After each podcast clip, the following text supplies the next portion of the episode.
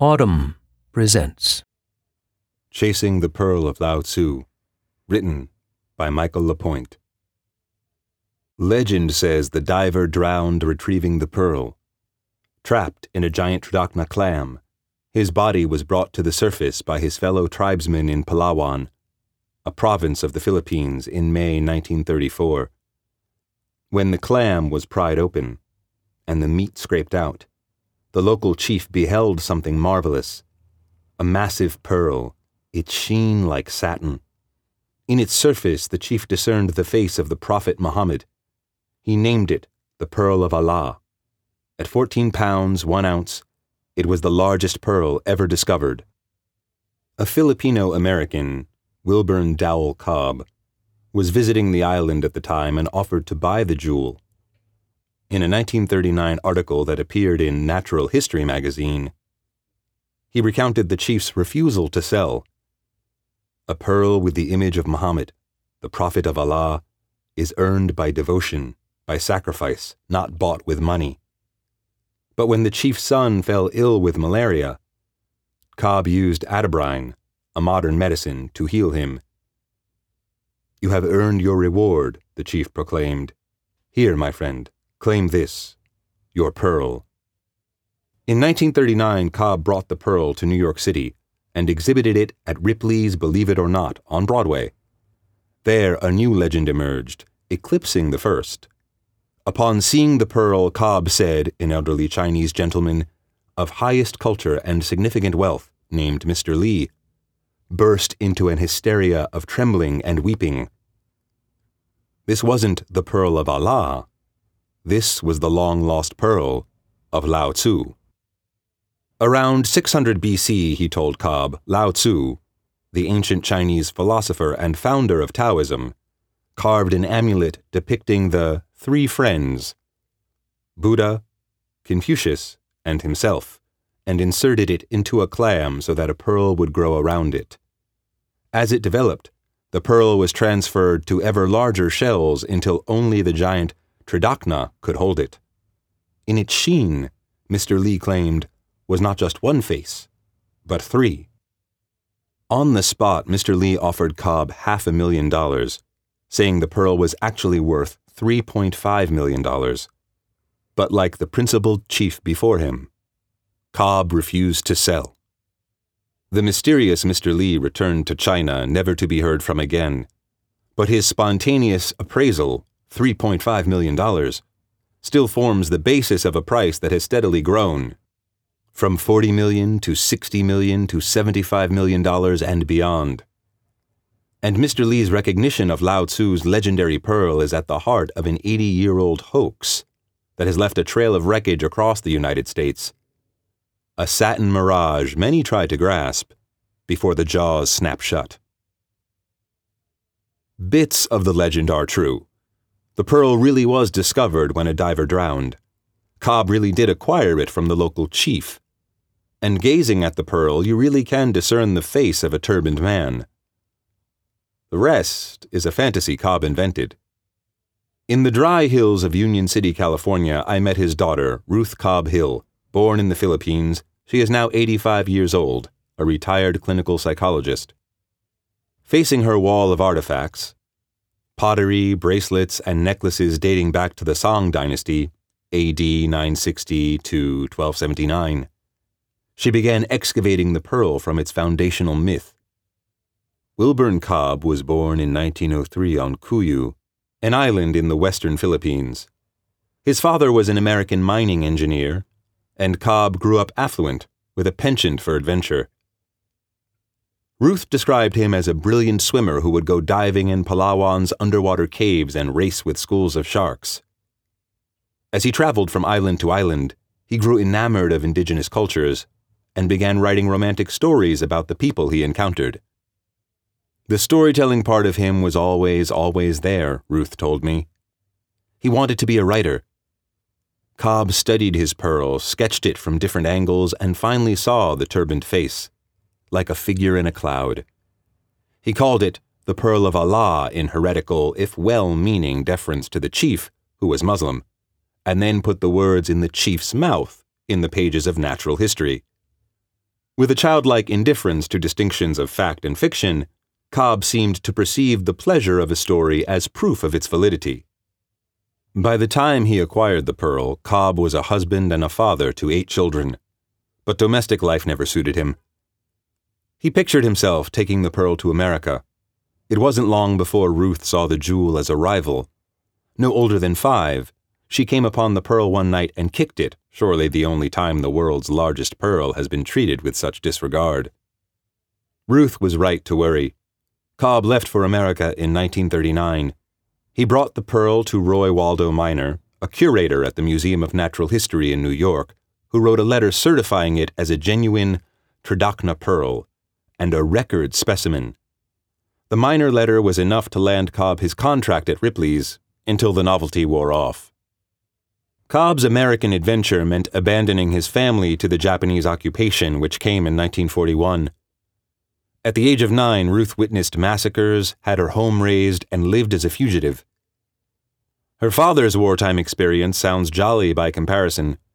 He joined the Merchant Marines, working in a ship's kitchen, while in his suitcase the Pearl made an unofficial world tour, all the way to India before the fighting got too heavy. Psychologically, he really couldn't separate from it, Ruth said, even as his life grew increasingly austere.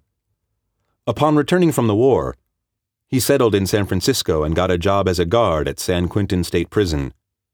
Cobb cherished the pearl all the more in San Quentin's spare confines. A lot of money would be just another headache to me, he told the San Francisco Chronicle in 1967. The richest man in the world doesn't have what I have. But what was it worth? Such a singular object was hard to appraise. In a way, the pearl was worth only what someone would offer and it was toward the end of Cobb's life, when he flirted with putting the pearl on the market, that the story of Mr. Lee first circulated. In 1967, Lee Sparrow, who operated the San Francisco Gem Laboratory, helped make the story a reality. If Cobb was offered $3.5 million, he told the San Francisco Chronicle, then that is what it is worth. But in Sparrow's estimation, $3.5 million would be the bargain of the century his laboratory set out to prepare an authoritative appraisal. With a whopping 127,574 pearl grains, Sparrow said, the pearl should be valued at 40 million to 42 million dollars. The Sparrow appraisal surely flattered Cobb's fantasy. But though he sometimes considered selling the pearl, he never did. He'd be approached by men who wanted to broker a sale and leave them vexed. Cobb's refusal to sell complicates certain accusations recently leveled against him. In the Philippines today, descendants of the Palawan chief reportedly insist that Cobb was only ever given the pearl as a broker. He was meant to sell it and share the proceeds with the chief. The descendants believe that their family still has a viable claim to the pearl, a matter of symbolic as well as financial importance. In 1996, Filipino President Fidel Ramos declared the South Sea pearl the country's national gem and singled out the pearl of Lao Tzu as the world's premier specimen.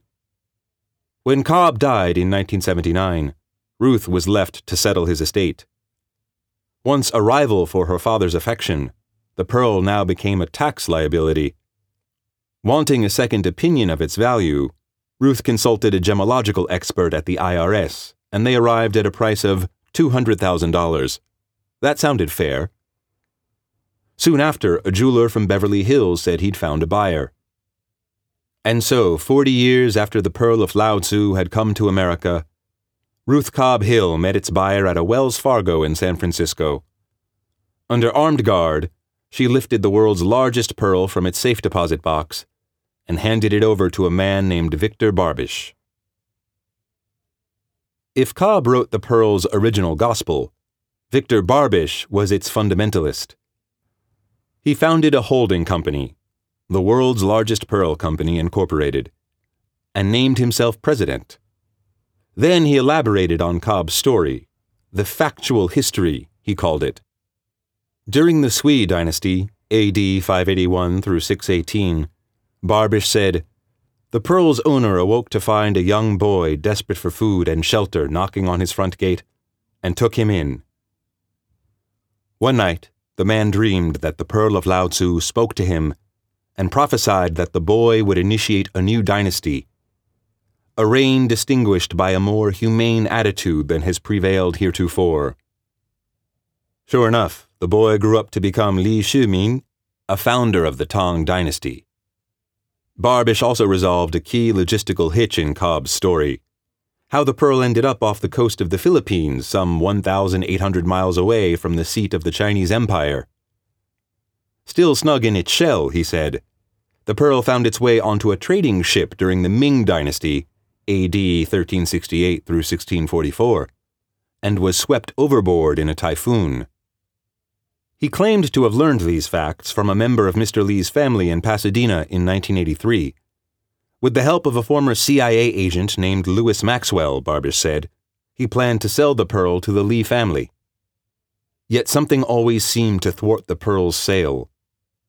The problem wasn't that Mr. Lee never existed, that he was only ever a Wilburn Cobb invention. It was a series of action packed calamities of the sort Barbish seemed to attract. In Japan, Barbish said, Mr. Lee gave Maxwell a check for a $1 million down payment but after returning home to Alaska, Maxwell bled to death during a botched bypass surgery. The check disappeared, and Barbish never heard from the Lees again. Louis Maxwell is just one of many names that float through the Pearl's history with Victor Barbish. Doctors, generals, princesses. There usually was a real figure somewhere behind the name. Like Cobb, Barbish sensed that the story could be worth more than the actual object. And in Barbish's telling, the story of the pearl always ended with you becoming rich. When I began looking into the Pearl of Lao Tzu, I heard about a woman in Florida who knew more than anyone else about Victor Barbish's 25 year ownership. She'd even written a memoir about Barbish, I was told, but was sitting on it for fear of being sued, or worse. I met Laura Lintner Horn in Bradenton, Florida, in October, and over the course of several days, she told me how she had lived with Barbish's family on and off for 50 years, from when she was a little girl until she met her third husband, never questioning his claims or disobeying his orders. She'd held the Pearl of Lao Tzu in her hands and thought Barbish was here to fulfill its ancient message of peace. Indeed, she'd have done anything for the man she believed to be her father. Laura became an unknowing accessory to Barbish's schemes all the while believing equally in the legends of the pearl and the man. By the time she learned she'd been living a lie, she'd endured unimaginable tragedy and had nothing left. Everybody ends up defending the pearl until they lose, she said. And they lose big. The story she told, and what I discovered during my own year long pursuit of the pearl, braided fact and fiction into a theater of the American absurd. From contract killings to alien abductions, Chinese emperors to Osama bin Laden, the Pearl of Lao Tzu's story kept getting weirder with every detail I uncovered. And, as I'd learn, this artifact has come back on the market and is only waiting for the next set of hands to pry it loose. For ten years, Laura has been trying to piece together the life of Victor Barbish, yet even basic facts are difficult to recover. He was a man who praised America as a place where a citizen could be anything he or she wants to be, and took full advantage of the national tolerance for self invention. He said he was a monk, a prize fighter, a CIA agent, an opera singer. He was the business partner of Sammy Davis Jr., the lover of Sophia Loren. He was poisoned, shot, imprisoned in war, possessed by demons. His family calls him a visionary. Most others call him a con artist. Barbish claimed to be the son of Al Capone, and he dressed the part, wearing open jackets, his bare chest heaped with gold chains. Whenever he happened to be near Mount Carmel Cemetery in Hillside, Illinois, he'd place a Cuban cigar on Capone's gravesite, a tribute to Dad. In fact, his father was a butcher named Lester Barbish, who married Helen Rubin and had a boy, Lowry Barbish, in New Castle, Pennsylvania. The man we know as Victor Barbish makes a debut in the public record in 1970 in La Verne, California. The city council prohibited gambling, but Barbish was running a bridge parlor at Vic's Steakhouse, his restaurant and nightclub. Reading about his decade long fight to legalize his operation, one gains a kind of admiration for his tenacity. To stop the constant raids on his bridge parlor, Barbish threw everything at the city council. He switched from card games to bingo and said the proceeds would go to youth sports. He'd fund the completion of a downtown mini park. But La Verne didn't want his money or him. I certainly would not want the mini park known as the park that Vic built, one city councilman said. When flattery failed, Barbish unsuccessfully sued the city, demanding to know the price of becoming a respectable citizen. He moved to San Bernardino and founded the Church of All Faiths in a former five and dime store, using religious exemptions to start a bingo game there. Now he was Reverend Vic Barbish, ordained by the Universal Life Church of Modesto, a mail order service. He published apocalyptic sermons in the local newspaper while his bingo games took in about $80,000 a month. The city government finally realized he'd been investigated before and revoked his gambling license. No matter what Barbish tried, he couldn't shake a scent of the illicit. The people of San Bernardino thought he had ties to the mafia. He needed something to legitimize him, something solid.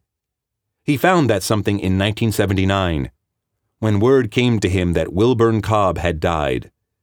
The world's largest pearl was for sale. The price of becoming a respectable citizen?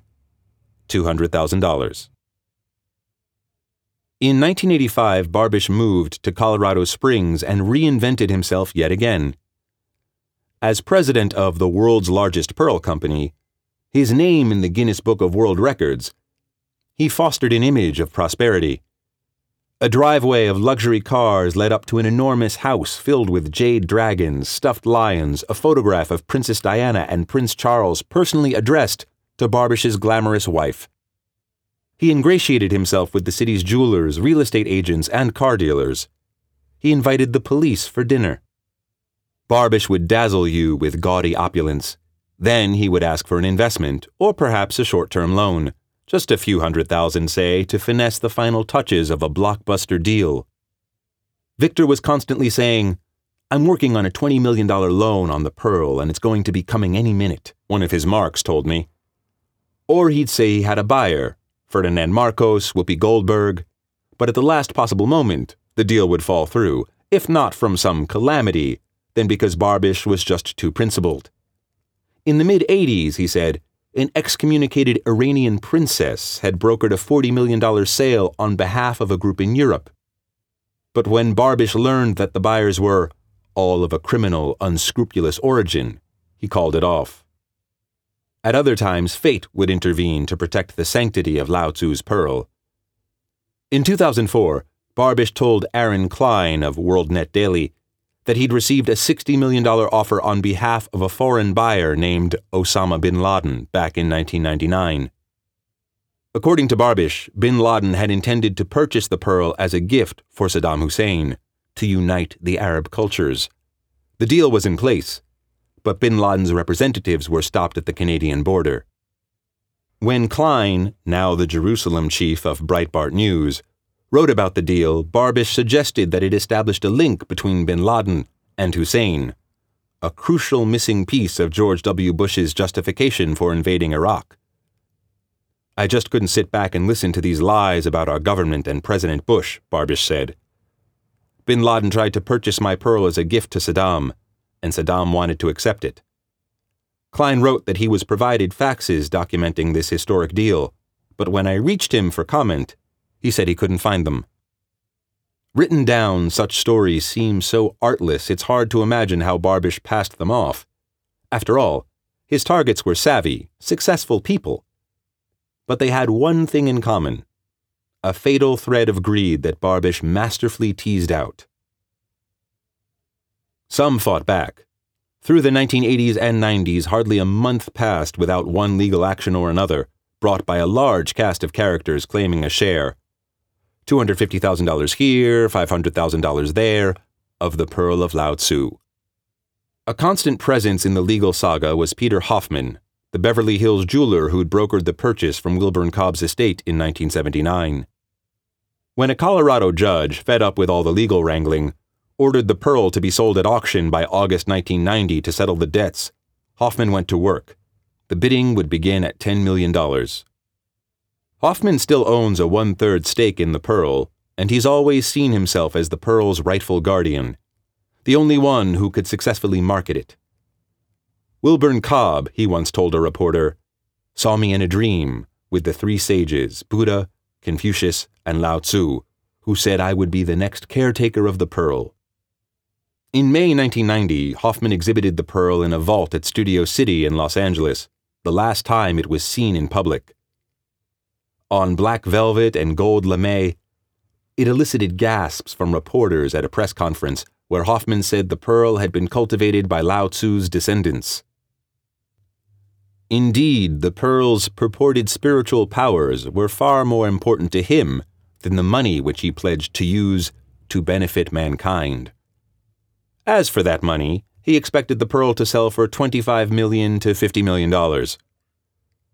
Citing too much fake news about the pearl, Hoffman declined to comment for this story but noted that it should be properly referred to as a priceless, famous historical artifact. Hoffman has claimed that he was close to a sale several times in the 80s and 90s.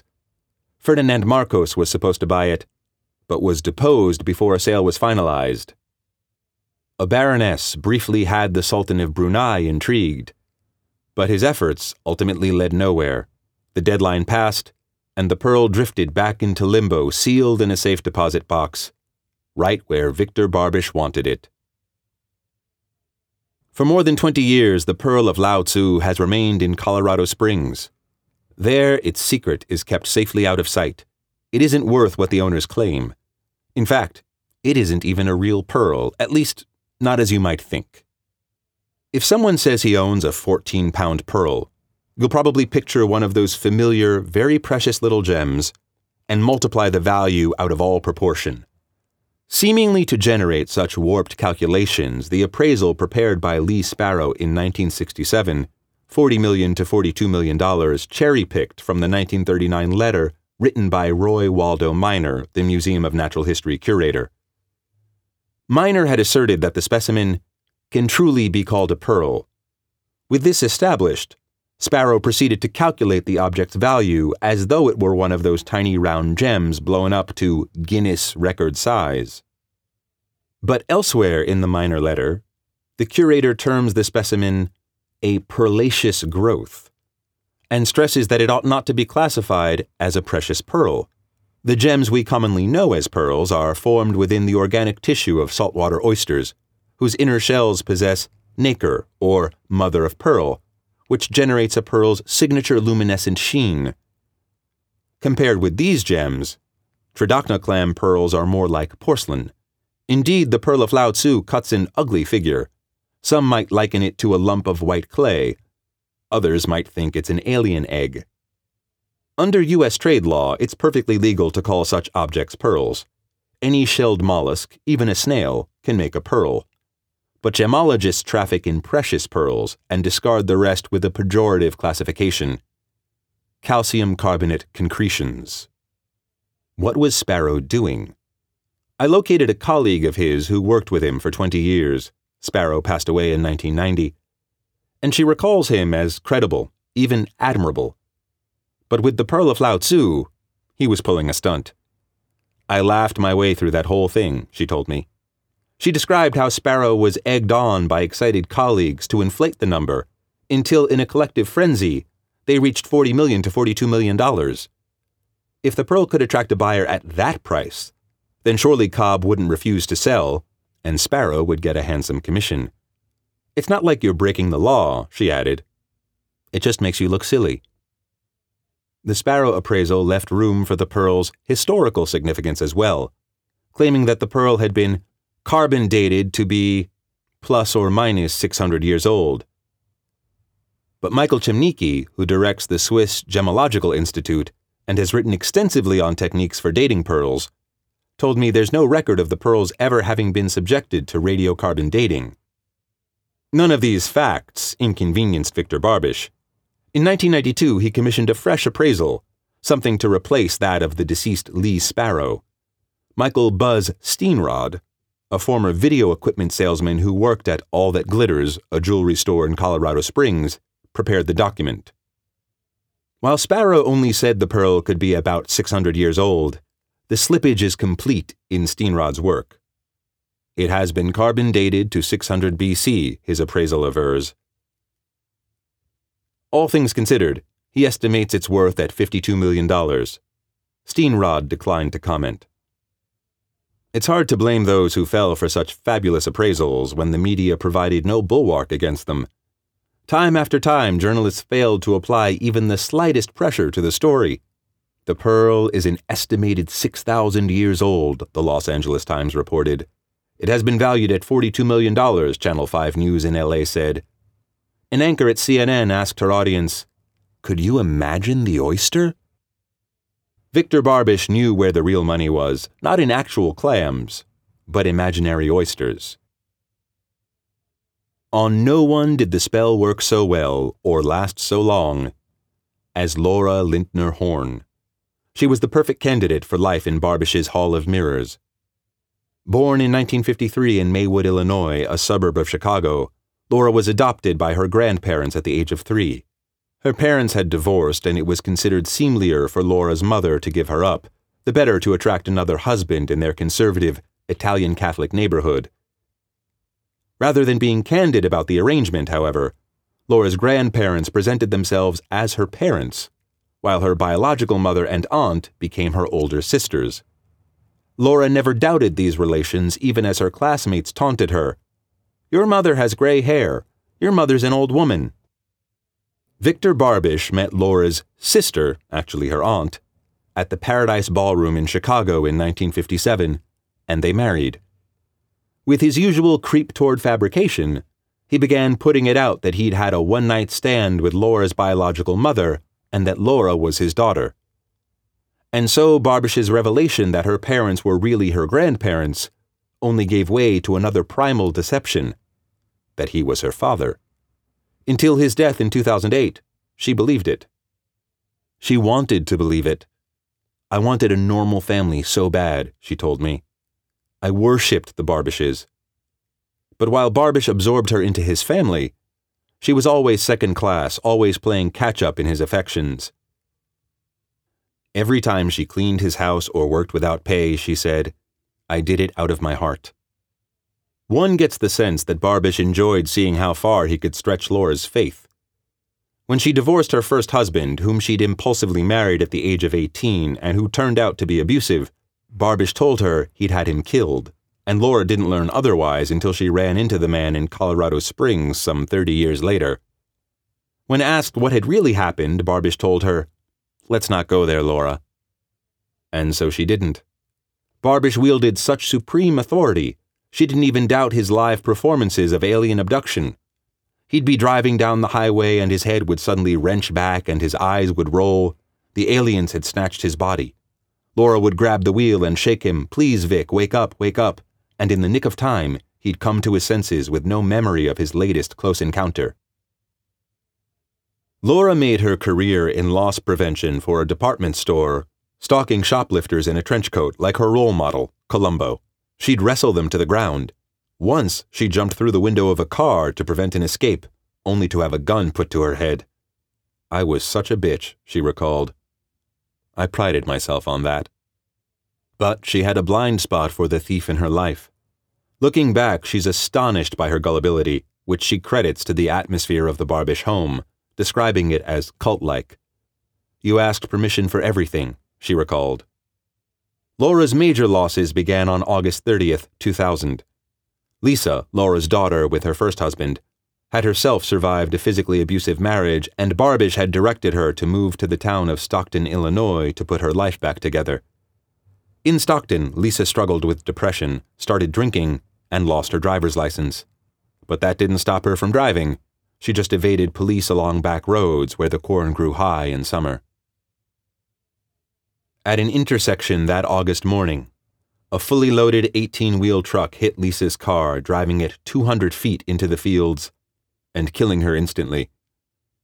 I remember going through the cornfields just looking for things, Laura said. She still has the items she recovered that day a hubcap, a shoe. At the time, Laura was married to Philip Lintner, an Elvis Presley impersonator. He'd raised Lisa from the crib, and when she died, Laura said, he destroyed himself in grief. He drank cheap liquor, smoked cigars, and stopped singing. Thirty days after receiving a diagnosis of stomach cancer, Philip died on Christmas Eve, 2001. Laura retired early and drew closer to Barbish. In addition to her pension, she had money from the sale of a house as well as life insurance payouts from her husband's and daughter's deaths. Hundreds of thousands of dollars. Barbish convinced her that in her grief, she wasn't thinking straight and that people would try to take advantage of her. Wouldn't it be prudent to turn everything over to him, to let him invest the money and steward her accounts? In 2005, Barbish moved one last time to Sarasota, Florida. In typically grand fashion, he took up residence in a $1.5 million house, established a jewelry store in the city's historic downtown, and dissolved the world's largest pearl company. After all these years, he said, he'd become weary of the unceasing evils of those who tried to possess his pearl. It draws the wrong type of people, he told the Associated Press. It was made to do something good. And so he created the Pearl for Peace Foundation, a registered nonprofit organization that pledged to support law enforcement. Anyone who paid a membership fee from $25 to $600 received a golden badge with an image of the pearl at the center, and a membership card depicting a dove soaring with the pearl in its talons, to unite and protect us all. President George W. Bush was named member number one. Barbish's family says the foundation reflected his passion for America. His whole life was about trying to do something great for the country, his son Mario told me. Indeed, the foundation was a precursor to the Blue Lives Matter counter-movement. He knew what was coming, Mario said the disrespect for law enforcement in our country. Without access to her own money, Laura was compelled to move to Florida to help care for Barbish in his twilight years he installed her as the manager of his jewelry store and the nominal director of the foundation. On everything from checks to tax returns, Barbish had Laura sign his name. She thought she was doing solid, charitable work. Every day she randomly selected 30 names from the phone book and called for donations. Barbish had prepared the script. The money will be spent on disabled agents, death benefits, bulletproof vests. The goal was to donate $20 million. Laura estimates that in just two years on the Gulf Coast, Barbish took in about $5.5 million through a variety of cons. The Pearl for Peace Foundation's mission statement ended with what can be read as a blessing or a curse. Let the legend and the legacy live on from generation to generation. When I visited Laura in Bradenton, just outside Sarasota, in October, Hurricane Nate had recently struck the Gulf Coast and trucks were still cruising around town collecting broken palms. She lives in a bungalow with her third husband, Robert Horn, along with five Borzoi dogs, two cockatoos, and a foul mouthed 68 year old parrot that once belonged to Victor Barbish. Halloween was coming, and the couple had decorated, submerging a plastic replica of the Pearl of Lao Tzu in water. The brain in a vat. The story of Laura and Robert's union is also the story of her final break with Barbish. While operating the foundation, Laura liked to walk her Borzoi through the streets of old Sarasota.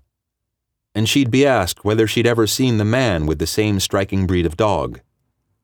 When she saw the two out walking, she approached the man, who introduced himself as Robert Horn. In a publicity stunt for the jewelry store, they had a Wiccan minister marry their Borzoi on the street out front. The humans married soon after, in 2007. Robert was excited to join a large Italian family, headed by a man who struck him as the godfather of Florida, the owner of the world famous Pearl of Lao Tzu. One day he heard his father in law on the phone sounding distressed. Barbish had found a buyer in New York City, he overheard, but didn't have the cash in hand to securely transport the pearl. The deal was in peril. Robert leaped at the opportunity to help his new family. It would only be a few months anyway until the sale cleared. An accountant by training, Robert still can't fathom the spell he was under when he cut Barbish a check for $100,000. Although Laura suffered from fibromyalgia, Barbish made her sleep in the jewelry store to protect the merchandise. When he started telling her that jewels were missing from the safe and accusing her of negligence, Laura thought she was losing her mind. Relying on her years in loss prevention, she staked out the store from a nearby restaurant and saw Barbish entering the premises after hours. The discovery prompted her to finally turn an investigative lens on her father.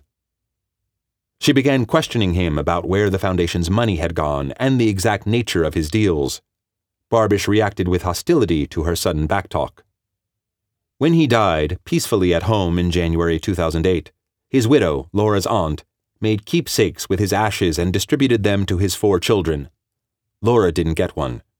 She obtained her adoption papers, from when her grandparents became her guardians, from the state of Illinois, and didn't recognize the name of her biological father, Richard Walters.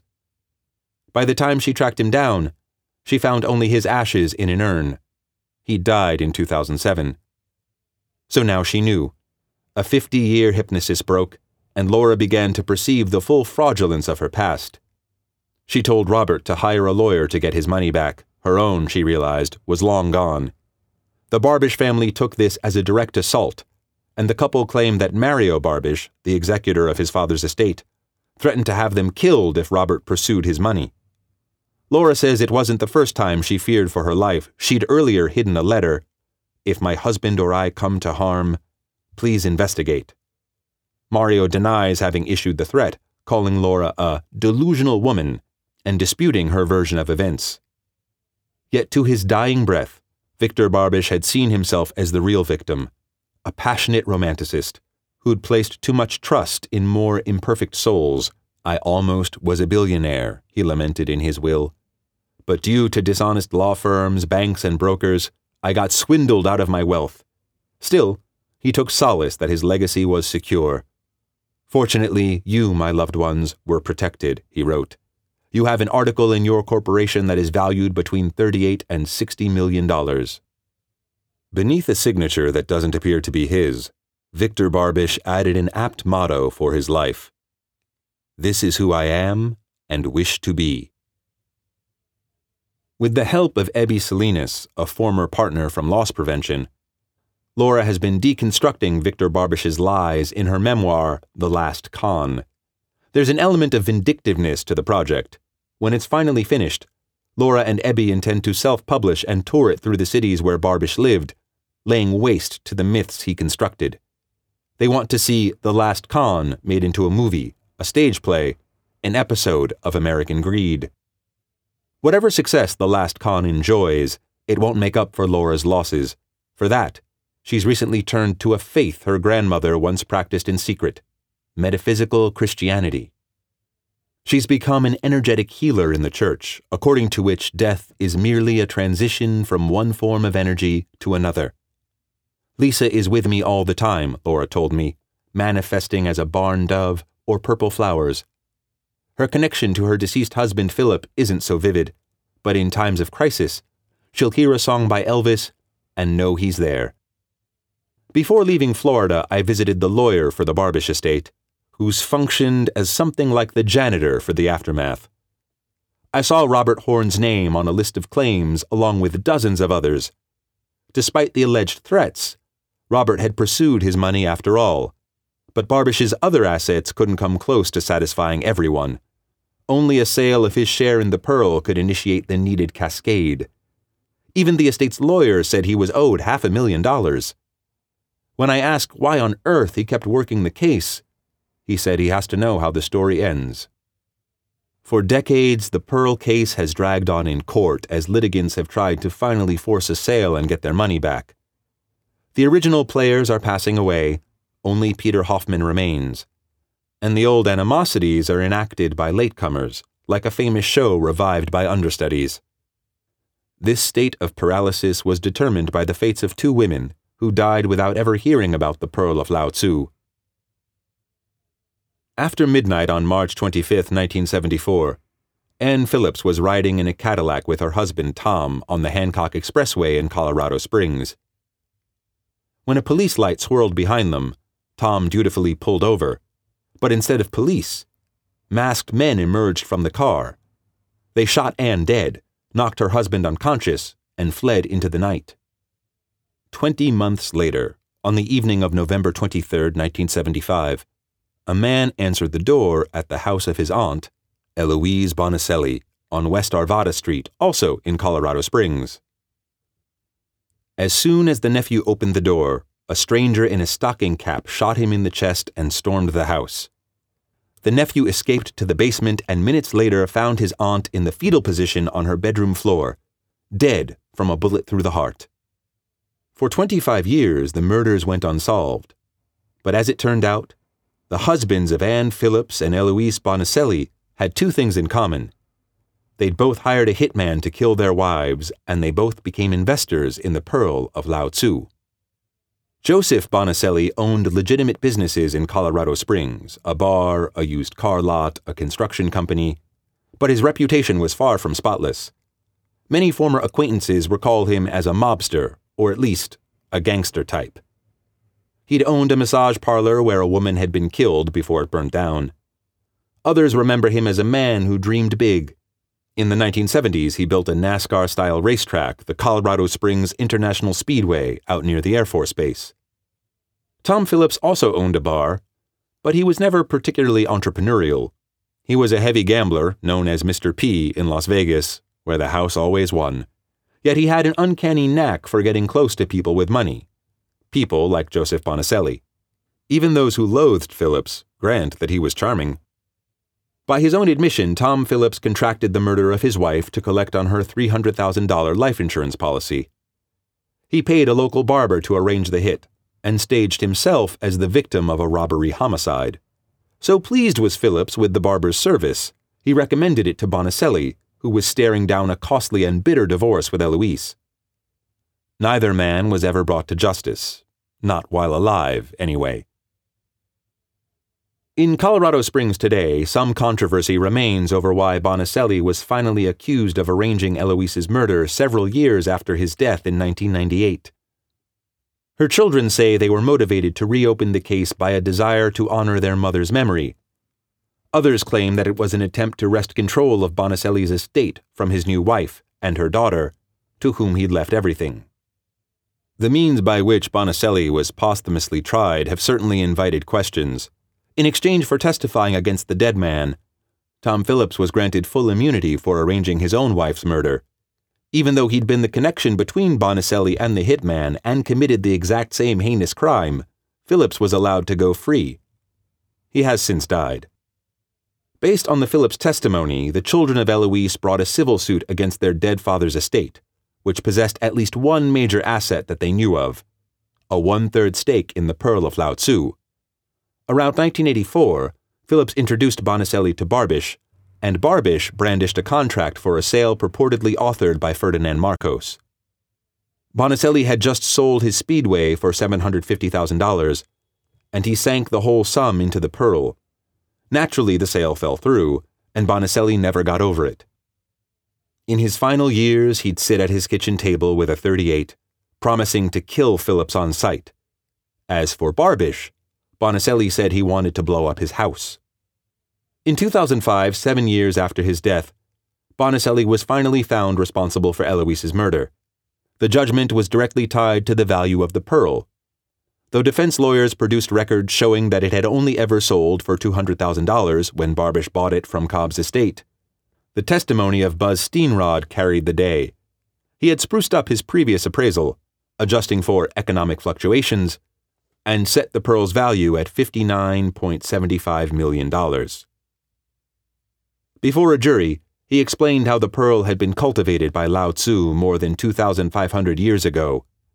His thought was that it would symbolize peace and unity of all mankind, he testified. This is not a conventional pearl. The jury awarded Eloise's children what was reported to be the largest wrongful death judgment in Colorado history. $32.4 million. Today, the Pearl of Lao Tzu is legally divided between Peter Hoffman and the estate of Victor Barbish. Eloise Bonicelli's children are owed half of Barbish's share in the event of a sale. The court battles have waylaid efforts to sell the pearl. But toward the end of 2017, I began to hear whispers that the path might be clearing. Curious to know the status of the pearl, I met Mario Barbish, Victor's son and the executor of his estate, for lunch at an outlet mall on the outskirts of Colorado Springs. I totally believe in the entire story, he told me. I don't question it at all. He believes the pearl was cultivated in ever larger clams through the centuries. He believes Lao Tzu's amulet is still lodged deep inside the jewel. It's like I'm a Christian, he said. I believe in Jesus Christ. Can I prove it? No. It's a belief. Mario also believes that the Pearl's reputation has been unfairly sullied. When I met him, the Me Too movement had been in the news, and Mario likened it to what's happened to the Pearl of Lao Tzu. You can discredit somebody's character, and it never goes away, he said. What the jewel needs is positive writing, positive promotion, maybe a world tour. It's really time to blow life back into the Pearl. To that end, Mario showed me a brochure he'd compiled. It included photos of the pearl laid out on what appeared to be a beach towel and several pages of text relating the legend. It was almost sad to see Wilburn Cobb's fantasy ground up like this. The pearl was indeed born of the clam, but it was with the guidance in nurturing interference of man and brought it to its present state of beauty and rarity. Who will be the benevolent guardian that will possess this priceless historical and significant scientific one of a kind artifact? Only such a campaign could attract the right buyer, Mario insisted. As for the price, he produced a copy of the Sparrow appraisal and cited $100 million as his benchmark. In the final analysis, Mario said, the Pearl of Lao Tzu is priceless. When I asked whether he considered selling it through an auction house, he demurred.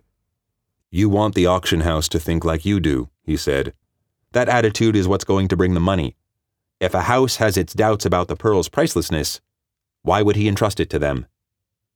And the houses certainly do seem to have doubts. I obtained a memo circulated to the owners in August 2016 by David Beck, a lawyer in Santa Cruz, California, who represents the interests of a long deceased man. I started working the Pearl case when I was a new attorney in the mid 1980s, Beck wrote.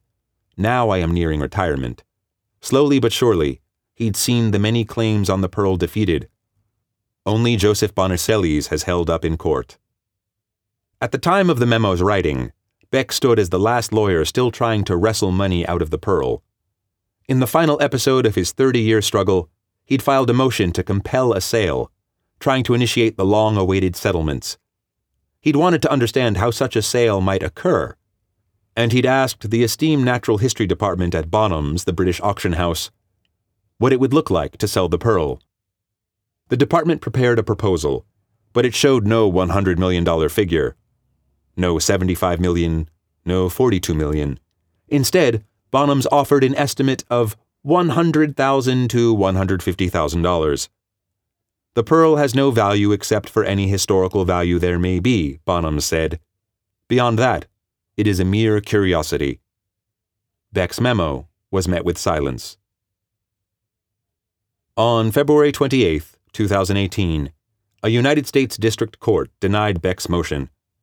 And so, after more than 30 years, the final claim on the Pearl of Lao Tzu was vanquished. But obstacles to a sale remain. Mario Barbish told me that Asia would be his ideal market. But because the Tridacna clam is an endangered species, in order to export the pearl, the Philippines would probably have to endorse the transaction, an unlikely scenario. A buyer must emerge from within the United States. But the pearl's beauty is lost on many Americans. Newspapers have described it as wrinkled, a deformed brain, a blob. Its ungainly size means that it will never be seen as jewelry. One attorney said, It's not the sort of thing you wear around your neck unless you're the Incredible Hulk. Perhaps its status as the world's largest pearl would be sufficient enticement, but even that mantle is threatened. In 2016, a fisherman from Palawan came forward with a specimen he'd discovered 10 years earlier when his anchor snagged a giant clam. He'd been keeping the pearl under his bed as a good luck charm. While it hasn't been officially verified, this pearl reportedly weighs 75 pounds, dwarfing the Pearl of Lao Tzu's Guinness record. As David Beck observed in his memo to the owners, we may have missed our moment. A day after the motion was denied, I called Mario Barbish. He wanted to know the status of my story, which he hoped would focus on the pearl's beauty and religious significance. When I described what I had learned, his affable tone rocketed to a register of high indignation. The curse of the pearl, he said, was people like me, who sought to discredit the legend. I couldn't know the truth. I hadn't spoken with Victor Barbish or Lee Sparrow or Wilburn Cobb. You've never seen the pearl. You've never seen the growth lines. You don't know anything about the pearl. Only Mario had the documents proving the valuation beyond a reasonable doubt.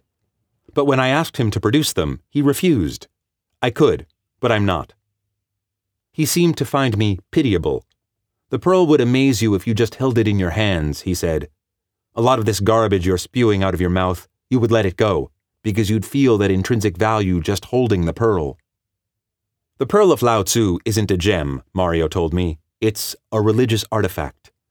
And just as if the Shroud of Turin went up for auction, he said, Those who believe are the ones who will bid. The appraisals will become credible, as if by magic, once you put your faith in the story. Not the Bonhams appraisal, however. Mario said, They're out of their mind. That leap of faith will be the sign that Lao Tzu's pearl has found its true guardian. When I hung up, I thought of something Wilburn Cobb's daughter Ruth had told me in Union City. We were discussing the new 75 pound pearl and what its discovery meant for the Pearl of Lao Tzu. Cobb's pearl was still the famous one, she said. But the fame came from the stories, and my father started that. And I don't know what that brings.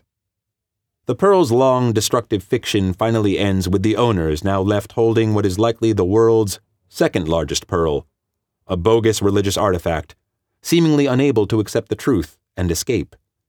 If there is something mystical about the Pearl of Lao Tzu, it's the story's strange tendency toward repetition. Stare long enough, and the owner's stubborn faith looks like that of Victor Barbish, who stitched myths together and called them history, or like that of Wilburn Cobb, who never relinquished his romance. They begin to seem like the diver who drowned all those years ago when he glimpsed that first fateful flash of white. If you enjoyed this production, find the best long form articles read aloud in the Audm app, available now for iPhone.